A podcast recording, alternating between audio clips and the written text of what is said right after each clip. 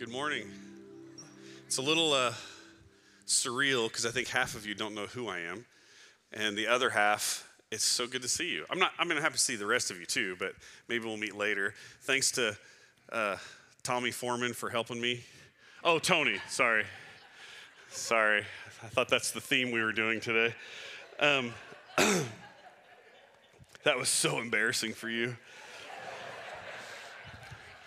Uh, it's been 10 years in Laramie, and this is a picture from the snowy mountains where I live. It's a, a spot that we hike up to multiple times a year, and I've fished in that spot several times, and it's just, it's really great to be with you all. I walked in, and the the little table, the red table that's back there, I think the offering box is on. I remember buying that at Pier 1 like 15 years ago. And when we did a Sunday night service and I was the, the main speaker at it, I would sit it up my laptop before we had like cool iPads and wireless things because it's been that long ago. And then my laptop would sit there and I would do the teaching with it. And uh, Tony has a love seat in his office that I'm pretty sure both my kids, I have a picture of them somewhere in my journal where they're both laying on that couch with iPods when they're like three and six. Uh, it's just, it's pretty cool. It's pretty amazing to be back. Uh, lots of memories, lots of uh, great moments and great times, and but then it's also kind of surreal and sad because we're gone. But it's it's just good to be back. It's good to be back with you all, and so thank you for the opportunity to to open the Word. Uh, today we're gonna do. Don't clap for me. It's not. I'm not famous. Um, we are going to. We're going to take a look at Mark, at John Mark himself and we're going to take spend some time in the Gospel of Mark, but that's really at the end. Uh, we're going to spend some time taking a look at what happened in the fracture between Paul and Barnabas, and John Mark was at the center. And my hope is that we would take some time to see that there are moments in our lives that we should capture. There are moments in our lives that things get tense and things get weird and things can be um, go in a completely different direction than what you thought they were going to go. But if we are stayed, staying rooted in the gospel of Jesus Christ, then we can get through anything. And then I hope to give you something practical at the end through some pictures and stories of my own life that when tough times come, um, we need to have some anchors. We need to have some things to grab a hold of because there's always going to be tough times. There's always going to be times when we feel kind of crushed by the waves. Um, we don't know what to do. And so when you have a little bit, I mean, as Christians, we're not, we're not, we shouldn't be looking back to the past in guilt and shame.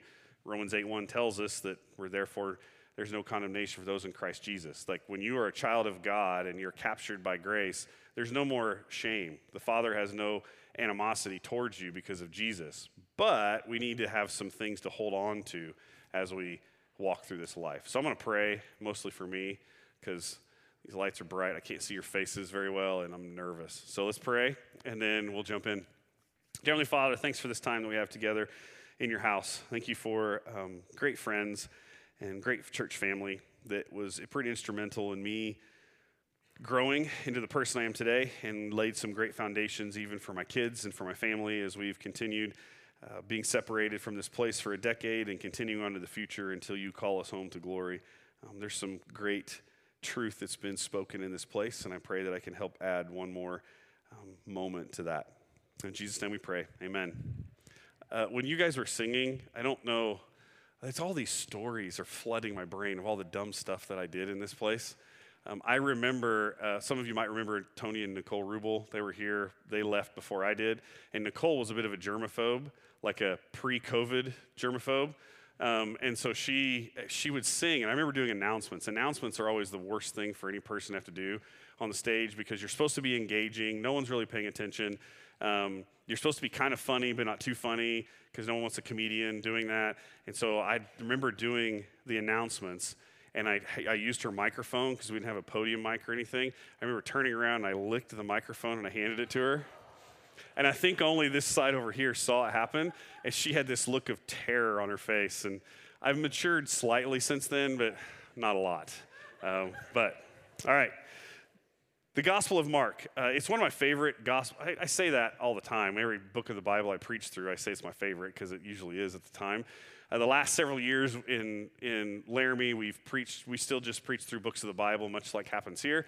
And so we went through uh, Revelation for about a year, and then the Gospel of John for a year, and then Isaiah for a year, and then we took a smaller chunk in First and Second Timothy, and we're currently in the middle of Proverbs.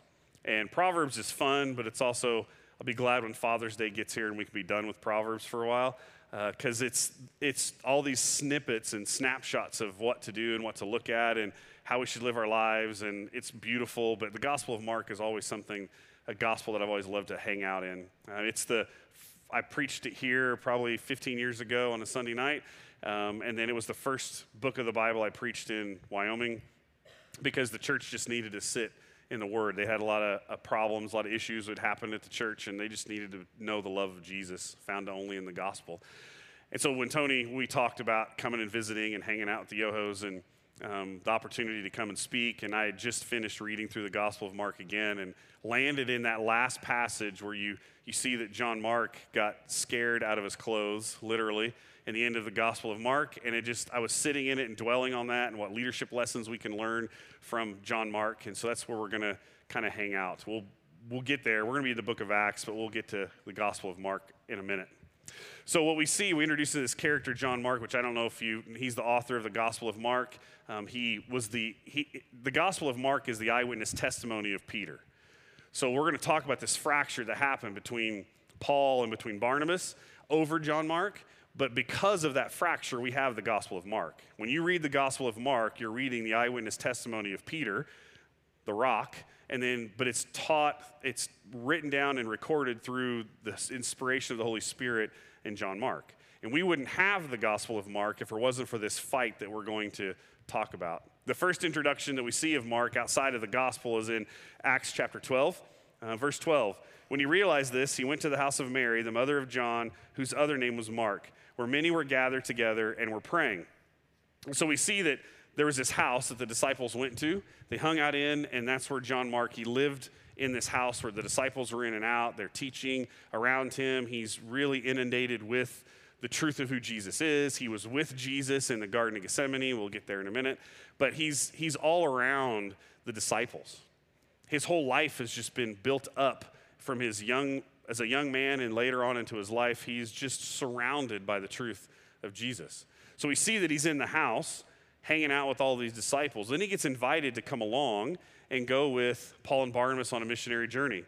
In verse 25 of Acts 12, and Barnabas and Saul returned from Jerusalem when they had completed their service, bringing with them John, whose other name was Mark. So he's mentioned as a companion with Barnabas and Paul. So John Mark is hanging out with Paul and Barnabas. What a amazing group of men to be discipling you, right? They go on a missionary journey together in Acts chapter 13. When they arrived in Salamis, they proclaimed the word of God in the synagogues of the Jews, and they had John to assist them. So he was considered a helper, a powerful part of this ministry. And then there's this split that happens. They go on a missionary journey together, and by all accounts, it seems like not very many people were saved on this first missionary journey. And we're stepping into assuming a lot of things, but John is not real happy with the situation, and a disagreement arises between Paul and Barnabas over John Mark. Now, Barnabas, Acts 15 37. Now, Barnabas wanted to take with them John called Mark, but Paul thought best not to take with them one who had withdrawn from them in Pamphylia and had not gone with them to the work. And there arose a sharp disagreement, so that they separated from each other. Barnabas took Mark and him and sailed away to Cyprus. But Paul chose Silas and departed, having been commended by the brothers to the grace of the Lord. And he went through Syria and Cilicia, strengthening the churches. So, Mark has a problem. He's not really wired to be a missionary, at least at this point. But he sees all of the great things that are happening with Paul and the sharing of the gospel and strengthening, encouraging, and building churches. And he's been around this whole crew of lovers of Jesus for most of his life and he wants to be a part of that story. But I don't think he was really wired for that. And so then a disagreement happens between Paul and Barnabas. And Paul and Barnabas, the backstory is Paul. We, if you know anything about Paul or been around church at all, he is this firebrand, master theologian, writer of half the New Testament. He's kicking down doors, he's going to churches, he's writing all this stuff. He's beat within an inch of his life twice and drug out into the city, and he comes back. And like he's ugh, he's a he's like a guy from Wyoming, just tough, just like me. And but he's different than John. And John Mark wants to be part of this, but he's just not equipped. And so there's a disagreement, and John Mark wants to go back home. So he goes back home, and Paul sees it as a slight. He sees it as he's not good enough, he's not strong enough, he's not. And so he and Barnabas have this argument, which is really sad because Paul and Barnabas were thick as thieves. Paul, if you remember, has his road to Damascus experience. He's, he encounters Jesus, and then he's immediately blinded, and he sits in a, a, location outside Galatia, and then his the scales are removed from his eyes. And for three years, we know that he's relearning essentially the Old Testament that he knew so well. He's relearning it through the lens of Jesus as the Messiah. And after that three years of sitting a, on a mountain space and le- relearning the truth of Jesus through the lens of Christ as his Savior, he then goes and encounters the disciples, and they're terrified. Here comes Paul, the great persecutor, and Barnabas, who spent all this time with him in those moments, vouches for him and says, No, you don't know Paul. He's the real deal. He's repented. If we're people of grace, we should forgive each other. And so he steps in that gap for Paul. And Barnabas and Paul are tight. But we know from Colossians that John Mark and Barnabas are related. And so Barnabas sees in John Mark what he saw in Paul. And Barnabas is the great encourager. He's like, I know John Mark's got a little timid. He, he ran out of his clothes in the garden. We'll get to that in a minute. It's a great story. And but I see him, he can do great things. He can do great things. And Paul isn't having nothing to do with it. And so there's this horrific split between Paul and Barnabas. Now, I'd like to say that in a couple thousand years, church people still get along better than that, but we don't. We're the first people to eat our own. We're the first people to throw judgment and condemnation at each other, even though we're supposed to be the people of grace. We're supposed to sit at the foot of the cross. We're supposed to say, hey, we love each other and we disagree, but because of Jesus, we're going to get together because we might have differences of opinion, we might have differences of doing things, different ways of functioning as a society together, but Jesus brings us all together. I wish that was always the case. We still have people that fight over philosophy of ministry and what you should do or shouldn't do, or, you know, I don't think there's ever been a fight over the basketball carpet in here, but probably. If there was to be a purchase of new chairs, you ask 10 people opinions, what color the chair should be, you get 10 opinions, and then everybody's mad because you did something that they didn't agree with. And we lose complete sight of the mission lose complete sight of the mission of the gospel being known that Jesus is all that matters. And Paul and Barnabas broke over that. And I don't know who was right or wrong. I don't know. Thankfully, we see the rest of the story. They finally come back together. But there's this separation. Now, in the beauty of God's glory and his plan, in that separation, that's when John Mark hangs out with Peter for about 13 years. And he writes the Gospel of Mark if we didn't have this split, if we didn't have this separation, if we didn't have this tension in relationship, we might not have the Gospel of Mark. So even though in the moment, in the thick of the moment of what you're dealing with, it feels terrible, it feels destructive, it feels like there is no hope, Jesus. Even in our disagreements, even in uh, the stuff that's not of God, that's not His will, it's not His plan, it's all our own sin, God can use it for His glory if we would just open up and listen, if we would just have a little more grace for each other. Thankfully, Mark was welcomed back to this crew, he was welcomed back into this family. And then we see a split in this missionary journey where you have Paul taking Silas and Barnabas taking John. And so this missionary journey is supposed to be all of them going to one place, now becomes two. And now you have the gospel being spread in two locations. So even in our stupidity, even in our flesh, God can use it for his glory. We just got to get out of the way. Thankfully, we see in Dr. Foreman, is it Philemon or Philemon? Philemon? Okay. I'm never going to call him doctor instead of front of you, because anyway. Um, we see Paul write, Epaphras, my fellow prisoner in Christ Jesus, sends greeting to you, and so do Mark, Aristarchus, Demas, and Luke, my fellow workers. So when he writes, Paul writes this letter, he's saying that John Mark is with them. In 2 Timothy 4:11, Paul tells Timothy, "Get Mark and bring him with you because he is helpful to me in ministry." And this is 2 Timothy is Paul's last letter. It's his last goodbye to Timothy, his son of faith, saying, "I'm I'm going to die. I'm not getting out of this. This is the end. And he says, Bring my books, which is always a good thing. Bring my books. Got to have my books. But he says, Bring Mark. If, if that tension hadn't been resolved, you don't say words to, in a letter, saying, Hey, Timothy, bring John Mark because I still hate the guy's guts and he's still a coward. They've reconciled this relationship. They've worked hard to come back together. And so Paul says, Please bring him. Please, please bring John Mark. I long to see him. We know that John Mark wrote the Gospel of Mark, and at the end of Mark chapter 14, verses 51 and 52, Mark writes about himself. And a young man followed him with nothing but a linen cloth about his body. And they seized him, but he let the linen cloth, he left the linen cloth, and he ran away naked. So what's happening is they're in the Garden of Gethsemane, the soldiers are coming. John Mark is there. He's there with Jesus. He actually was there in the garden with Jesus himself before he's about to be arrested. So he had a personal relationship with Christ in flesh that Paul didn't even have. He encountered him on the road to Damascus. He encountered him and had a relationship with Christ in those moments, but he didn't touch his flesh, break bread with him. He wasn't there. John Mark was there. And he writes about himself in the Gospel of Mark that he was so scared, he ran for his life and they grabbed his linen, they grabbed his underwear, and it ripped off on the way out, and he runs out of the garden naked. Now, this is a whole, no, this is an aside. Um, if you're going to write a fanciful story and make it up, if you're going to write something that's not true, you as the author don't write that you were scared out of your clothes. If you go into a meeting and you're so terrified you run out of your clothes, that's a bit embarrassing. Imagine if that happened in a, a meeting here of the leaders of the church. You walk in, you're terrified, and you run out, and they can grab you and you run out in your clothes. That would be kind of the talk of the church, wouldn't it? Probably. Maybe not. Nobody, you guys are okay. It's lots change in 10 years. You're okay with public nudity. It's, it's a whole other thing we'll address later. But John Mark runs out of the garden. He's terrified. If you're going to make up a story, you're going to make yourself look good.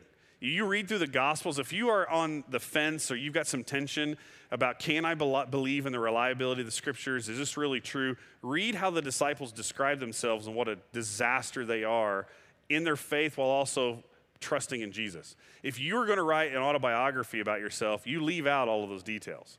It's, if you're trying to start just a movement that's not true, you're not going to put that in there. You're not going to put, hey, I hang out with Jesus and I was so scared I ran out of my clothes. You're not putting that in there. It's just those little things, like if you would just engage your brain and use a little bit of logic, you would see some of the truth that comes out of the Bible that we just kind of miss. And people try to make fun of it and pass over it. The Bible is 100% reliable. That was free. Okay. Now, how do we be people? And this is what I want to talk about mostly. That was the beginning. We got 35 more minutes. Um, we're going to eat lunch at 1 together. Is that what we're doing? Okay. Chad didn't like that idea. How do we, as people of God, not have those kinds of fights? How do we, as people of God, hold tight when things are disastrous?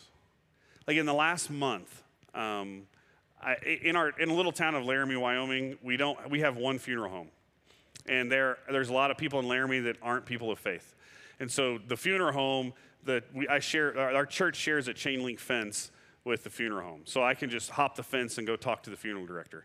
And she has all kinds of situations where there's people that have no body of faith, there's no pastor to lead them, there's no one to help in this situation. And so I probably do a couple funerals um, a month, and sometimes it's more, where people just don't have any faith background, they have no pastor, they have no church. And so I just step into that situation with them.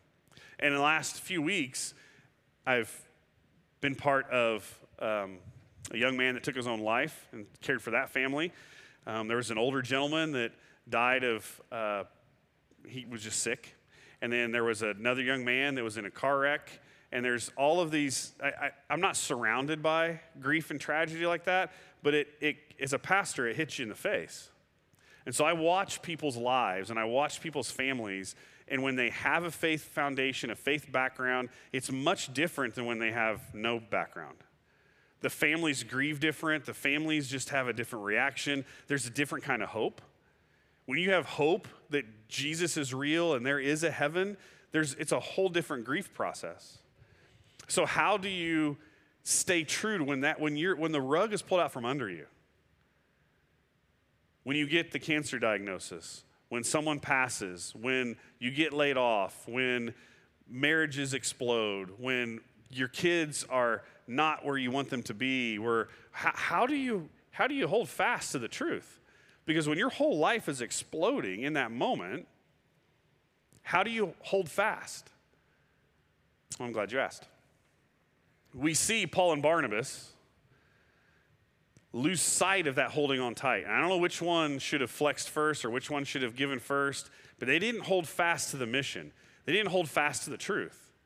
They were worried about we've got this program, we were going on this trip, we've got all the logistics planned, we're going. And Paul says, I'm not going to bring John Mark because we're not wasting money on him or time on him because he's just going to cave. And Barnabas says, but we can do it. And they split. They come back together, thankfully, but how, how in that moment could they have held on tight? We see a tradition in the Old Testament of making a monument. We see that when something major happens, they would build a monument. They would make a, a space in their house, they would make a space on where the location in which it happened, and they would build a monument.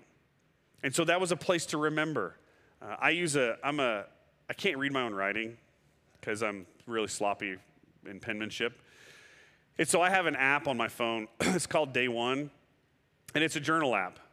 And you can take a picture and it puts the time in. You can journal in it. You can write in it. You can have multiple journals. I have one that's just the kids and family and events, and the other is a prayer journal. And then when I, I I'll show you some pictures in a second, but when I had the opportunity to go to Israel and Jordan a couple years ago and go to some archaeological sites, I tagged everything in the day.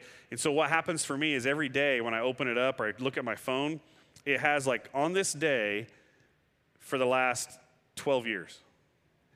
And so I get to see my kids, and when they were little, I get to see stuff that's happened. I get to read prayers of things that I was praying for at the time. And they are just constant reminders that God is with me. They are constant reminders of all the good and the bad and everything in between. And I might not be building towers all over Wyoming, but I have this daily reminder that God is good, my family is good. There is a mission before me that's more important than my pettiness and it matters. Now, there are not monuments that are, that are cultural monuments that are stuck in the history of our minds that, that we see and that bring us back to those places too. Uh, I had the opportunity, there's a seminary, there's a church with a seminary in it in Laramie, and part of their curriculum was that every seminary student from if you're 18 to 30, however old you are, you're required to take a trip to Israel in the middle of the first year. Um, it's part of the curriculum. You cannot get out of it because what they found is over the years, most people don't make a trip to Israel to see all the places of Christ until they're almost retirement age. And that one of the best things to do to have a solid foundation in your faith is to see these things in it before you are much older because then you have this foundation. And so when people come to you and they question and they say things, you're not shaken. Uh, Eli, who's going to be a senior next year, He's going to do the Bible Institute. It's an early morning part of this program. From 6 to 7:45, he'll go through the Bible in a year with some seminary professors teaching him, and then if everything works out, he, I'll take him to Israel and to Jordan over Christmas break or right before Christmas break because as he goes off to college as a freshman and he encounters all kinds of people that would deny the truth of the scriptures, he'll be able to look a professor in the face and go, Well, actually, I was there and you know what you're talking about. Actually, I've been in that space and it's you don't know what's really going on. And so um, I was able to go a couple years ago. We went to Israel. sorry, one year, and the next year they expanded the trip into Jordan. Um, and this is this is a picture of the Dead Sea looking from um, Sodom. And this is a picture of me standing at Gomorrah. And so we know the story of Sodom and Gomorrah and the sin of people against God, and we know that he purged it with fire from the sky. Um, we had a, a, seminary professor, a geologist from Cedarville, was with us on the trip, and he just stood at Sodom and Gomorrah, and he's like, "Oh yeah, I wonder if anybody's ever done an archaeological dig on the volcanic activity in this area, because you can see the clear lava plume, and this is where it flowed. So I mean, it makes perfect sense that fire would come from the sky, because I bet you there's a volcano in that hillside that destroyed all this." And we're all standing there, uh, really? Oh, yeah, it's clear as day. Why would anybody deny it? And you stand at Sodom and you take your foot and you rub it in the dirt and it's all ash. Thousands and thousands of years later, it's still an ash pile that was burned up so many years ago. But most people don't go to Jordan. You don't vacation there. If you do, you go to Petra and you play like it's Indiana Jones and then you move on to another space. This is just a site along the Dead Sea where the tour bus rolls up, we jump out, and we just go climbing in the hills. That doesn't happen on, on tour guide trips, but we got to go there. there. Nothing's built there. It's prime real estate. There are two river valleys that run right beside it. There, you should build on top of this. In Israel, everything is built on top of. You have a rock foundation, there's not a lot of lumber, and so when you, something collapses, you just build right on top of it and you just build on top of it again and again. Here, we would level it, put in some backfill, put some good building dirt on it, compact it, and we would just start over. They don't, they can't do that there. So for four to, depending on where you want to land, at least four to 6,000 years, nothing has been built here. Why? It's prime real estate. It's because there's a cultural memory amongst the people there. Don't build there. That place is cursed. Something really bad happened there. It would be like today. You're not going to build on top of the location where the Twin Towers fell. There's a monument there, but you're not going to go build a, a skyscraper and have a new office building there, will you? No, because there's a cultural memory that you don't, you don't build in that place. So we see monuments everywhere. That's not just putting your name on a plaque and putting your name there, but they're, way, they're, they're locations and places that bring a memory in us.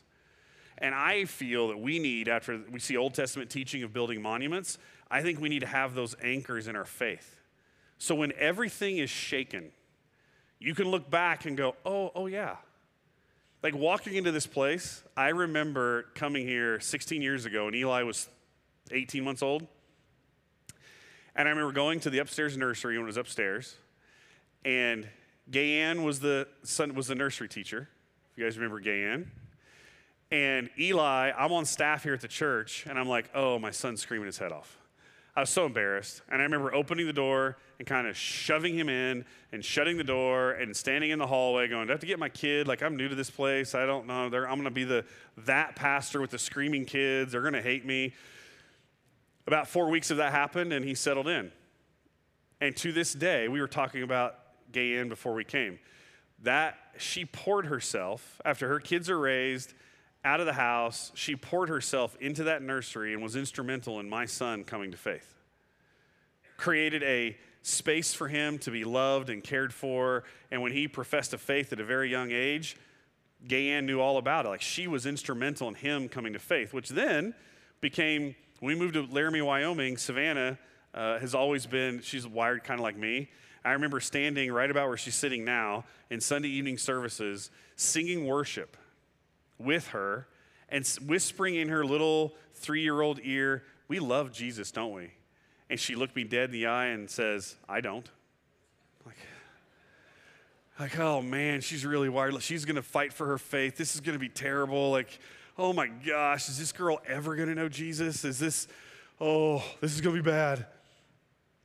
We moved to Laramie, and the, the church put us in a condo before we could bought a house. We found a house, and they took care of us, and they had to share a room. So Eli's like five, and Savannah's four and a half, maybe six, and they're talking one night, and I'm mad because I'm going up the stairs like, you need to shut your mouths and get to bed. You've got school tomorrow. What are you doing? I'm going to lay the law down. And Eli is up there sharing the gospel with Savannah. And for weeks, they had been talking about Jesus every night. And in that moment, like I'm ready, I'm throwing the door open, ready to yell, and he's like, "Dad, Dad, Savannah loves Jesus," and I'm like, "Oh, okay. Well, we need to do, we need to talk about this. We need to have some prayer in this." And I'm weeping, and I'm like, "This is amazing," and I have all these set things in motion. It's gonna. This place is precious to me. If the foundation of my son's faith hadn't been laid in that little crying nursery room, if he hadn't had the small group and the friends that we sit with today, I don't know where Savannah would be because Eli is the one that talked to her about Jesus, not me. Like, can you look back and go, oh, there was pain in that place, there's tension in that place, there's, there's dark stuff in this memory, but man, there's so much good. There's so much good. Can you look back and grab those moments? Because when, when it gets bad, we easily revert back to the pain and the suffering, and we don't hold on tight to Jesus. We all saw it. We still, we're, we're suffering with it and dealing with it in Laramie. When, when everybody got locked down and shut down and everything went sideways, we are still just now seeing the ripple effects of people's mental health after that whole thing went down. It's devastating a whole world. So, where's your anchor? What are you holding on tight to? So, the last couple months, there's been some stuff pop up in my life and my kids' life, and it's been pretty tense. And, um, and I've been all over the map, and I've been kind of worried a lot and praying a lot and seeking help a lot. And so there's a place in Estes Park, Colorado. Um, Harbor Ministries is something that I went through while I was here on staff. And then when I left, I'm now in Laramie and I'm two hours away and I've become one of the leaders of the ministry. We take men 20 at a time to come to this place and we do a lot of object lessons and it's pretty fantastic. So on this spot, this is the alluvial fan. Um, it's a place that's a waterfall in Rocky Mountain National Park. Some of you may have been. Uh, a lot of times there's elk all in that valley, which is super frustrating because since moving to Laramie, I've become a hunter. I'm not a very good one. And when they're all just like on the side of the road, and I'm just like, can I poach one real fast? Because I really like elk meat, and they're hard to find, but that's a whole nother story. But up on this mountainside, um, about eight years ago, I was there, and I was probably nine, and we had just we'd been there a year, and I started helping this ministry, and I was kind of in over my head. Um, I wasn't. I don't know if I was ready or not to be a senior pastor, but I, that's my job that I was doing. Um, there was already tension, there was already stuff happening, and I'm like, I don't know if I'm equipped for this. Maybe I should go back to teaching high school. Maybe I should just go back to that. My history degree is still valid, so maybe I'll just go do that. I, didn't know what to do. I was just kind of in the thick of it. And I remember the teachings of build a monument. And so I hiked up to the top of this mountain. Well, it's not really a mountain, but it's a big hill uh, along the waterfall. And I threw some rocks in the crook of this tree about eight years ago and I decided that that was going to be a spot that I would revisit as often as I went back to Estes Park, Colorado. This became a spot. And in that spot, I cried out to God, I need your help. I need your guidance. I need you to, to help me through. I can't do this. I can't do this. I can't lead people. I, can't, I don't have it. I don't have, I, you have to help me, Jesus. And so I came off that spot feeling encouraged. And over the years, I visited it over and over and over again. Um, this is two years later. I hadn't moved much. I added another rock. Um, and then I took Eli up there. We went to a trip to Estes Park, and he and I climbed up. Look how cute he is. Um, this was the first trip up. Savannah wasn't really up for that hike at the time, and so we went together, just me and Eli, and I prayed over him in that spot, praying that this would be a spot that he would want to return to. Talk to him about the, the promises of God that are made in the Old Testament and how they're kept in the person of Jesus in the New Testament, and just really try to pour into him a little bit in that moment. And then he added that big rock to the bottom because he tried to outdo me. We're slightly competitive in our family, so he was outdoing me. And then a few years later, we took the Yohos. They came out for a visit. Doesn't Reese look cute? um, and we, so we went up to this spot, prayed for the Yoho girls, and prayed for my family and the friendship that was born here so many years ago and continues to this day, and what a support and loving fa- faith family that I still have today, and text messages and running into all of you, or coming out for a visit, or connecting on an island in the Caribbean. It's just there's there's foundations that we hold tight to that get us through the rough stuff. Uh, I went back there about two months ago. I hadn't been there for about four years. Uh, the, the one year there was like four feet of snow in May, so you couldn't get up there. Another year they were reconstructing it after a flood had happened. Uh, one year there was uh, there's bighorn sheep that hang out on this side of this hill, and so they had it all blocked off. You couldn't get up there. I, I could have snuck up there, but I didn't want to pay that fine. Um, and so I went up there a couple months ago, and that's the spot, and all the rocks are out of it. And I was pretty bummed. It's like, what the heck? Someone tore apart my monument? Like, how dare people hate Jesus? Like, what is. Uh, one year I went up and I found rolling papers under one of my rocks. I'm like, how dare these Coloradan hippies smoke weed around my monument? Like, how dare they? And well, so that I took a t- couple steps back, and because I'm a nerd and I have that phone app and that journal, I was able to hit the location and find it. And they nobody tore it up. The trees grew. The trees had grown in the natural growth of who they were as trees, and then I just rebuilt it. I found all the rocks. I was looking at the picture and I'm like, oh, that's a rock that was there. Oh, that's a rock that was there. And so I just rebuilt the monument. And for me, I sat up there a couple months ago and I just wept like a baby. There's been so much growth in my faith and in my life and in my kids' lives, and then the waves crashed. The waves just rolled over. And I'm like, I don't know. I felt a little unmoored. I felt like I, I didn't know what to do, but I trusted God. And I go up there and I see this moment, and I'm waiting to see this place that has been so special to me in a place of prayer, and it's all just torn apart. And I had this, I, I wouldn't call it a panic attack, but I had this moment of just tension. Like, Lord, even this is falling apart? Even this is all messed up? And then I took a couple steps back, breathed like, oh, no, trees just grow, dummy. And I rebuilt it. And I sat there and I prayed and I prayed and I prayed. If I didn't have those anchors in my life, these moments, these places, then it'd be easy to say, Why God? Why me? Why this? I can't handle these waves. I can't handle this stuff. But if we have the moments, we have the times in our lives and we can look back and say, I know that God was there. I know He's got me through this. I don't know what's going to happen now. I'm not sure what's coming tomorrow, but I know beyond a shadow of a doubt that God is real, that He loves me, that He loves my kids, that He loves my church family, He loves me. I can hold tight.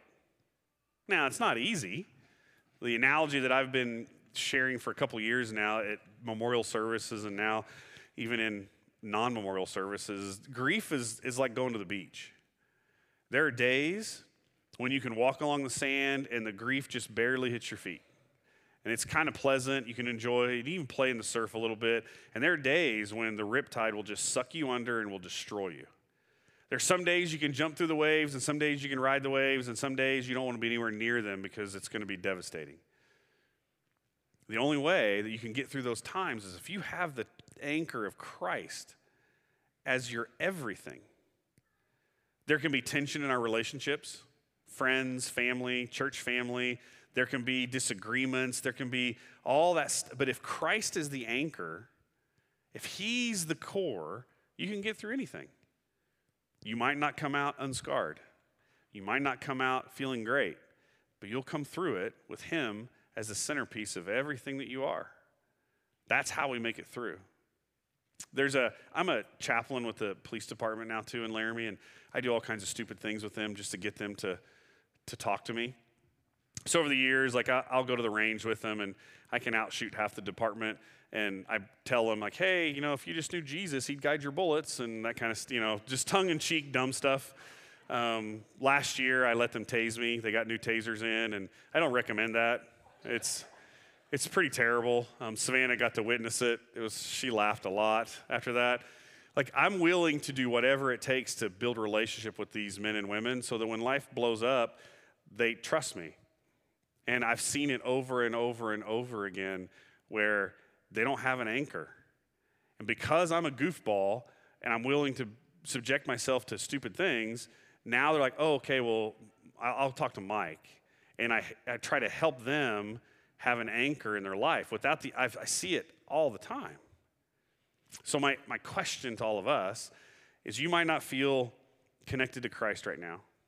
You might have walked with the Lord for a decade and you feel great, but what happens when the waves crash? And if you're new to faith or you're just hanging out here and someone invited you, I don't believe in coincidence. There, there's divine appointments, there is no happenstance. And if you're here and someone drug you here because, you know, they talked about this extremely wildly handsome man that's going to be preaching today, that's me. Um, then maybe you're here because you're supposed to take one step closer to the truth. In the training world with those cops, they talk about getting 1% better, whether it's fitness or training or um, situational awareness. They talk about being 1% better each day. That the goal isn't to be the best in their field in a week, and that's not the goal for us. That's why it's called progressive sanctification. You come to faith in Christ and you're growing more like Jesus each and every day until he either calls you home or he returns. You're not done growing. You don't get to retire from faith. You don't get to retire from service. You don't get to say, well, I've arrived. Um, you take one step closer. So, where are you at? Are you taking steps closer or have you kind of shrunk back a little bit? Have the, have the waves crashed at your life and you're not really sure what's going on and you're dealing with some stuff that you haven't told anybody about? You need to share that with someone so they can help you. I've seen that tenfold in the last six months. If I didn't have, if, if, we, if I didn't have the support around me, I would have, I'd be curled up in a ball in the corner in the fetal position. You have to have people that you open up to and let in on your, in your life to support you, to carry you when you're weak. And you know what happens? You end up doing the same for others. You end up doing the same for others. So, where are you at? If faith is something you're just exploring, what would it take for you to take a step closer to Jesus? If there's some silly barrier in your life, you watched, you made the mistake of watching a YouTube video about how dumb Jesus is or something, you do realize it's YouTube, right? That's not really a scholarly site for academic endeavors or for theological exploration. Like, stop. If, if you're, the people in your life that are speaking the truth to you are on TikTok, grow up. That's not a place to get information. If you've been walking in faith for quite a while, and maybe you feel stagnant, you feel unsure, what would it take for you to take 1%, one step closer to Jesus? Maybe you need to spend some time looking at the past, the moments when you know you felt Christ in an overwhelming way, and you need to cling to that and say, I'm not sure what's happening today, but I know I know He was there. I know He's good. I know He's real. I know He's for me. He's not against me. What would it take? Because if we all are walking on that journey together, we can hold each other up, we can help each other through, we can bring people closer to Jesus because He's all that matters. Nothing else matters except people knowing Christ. What do you need to do to take a step closer?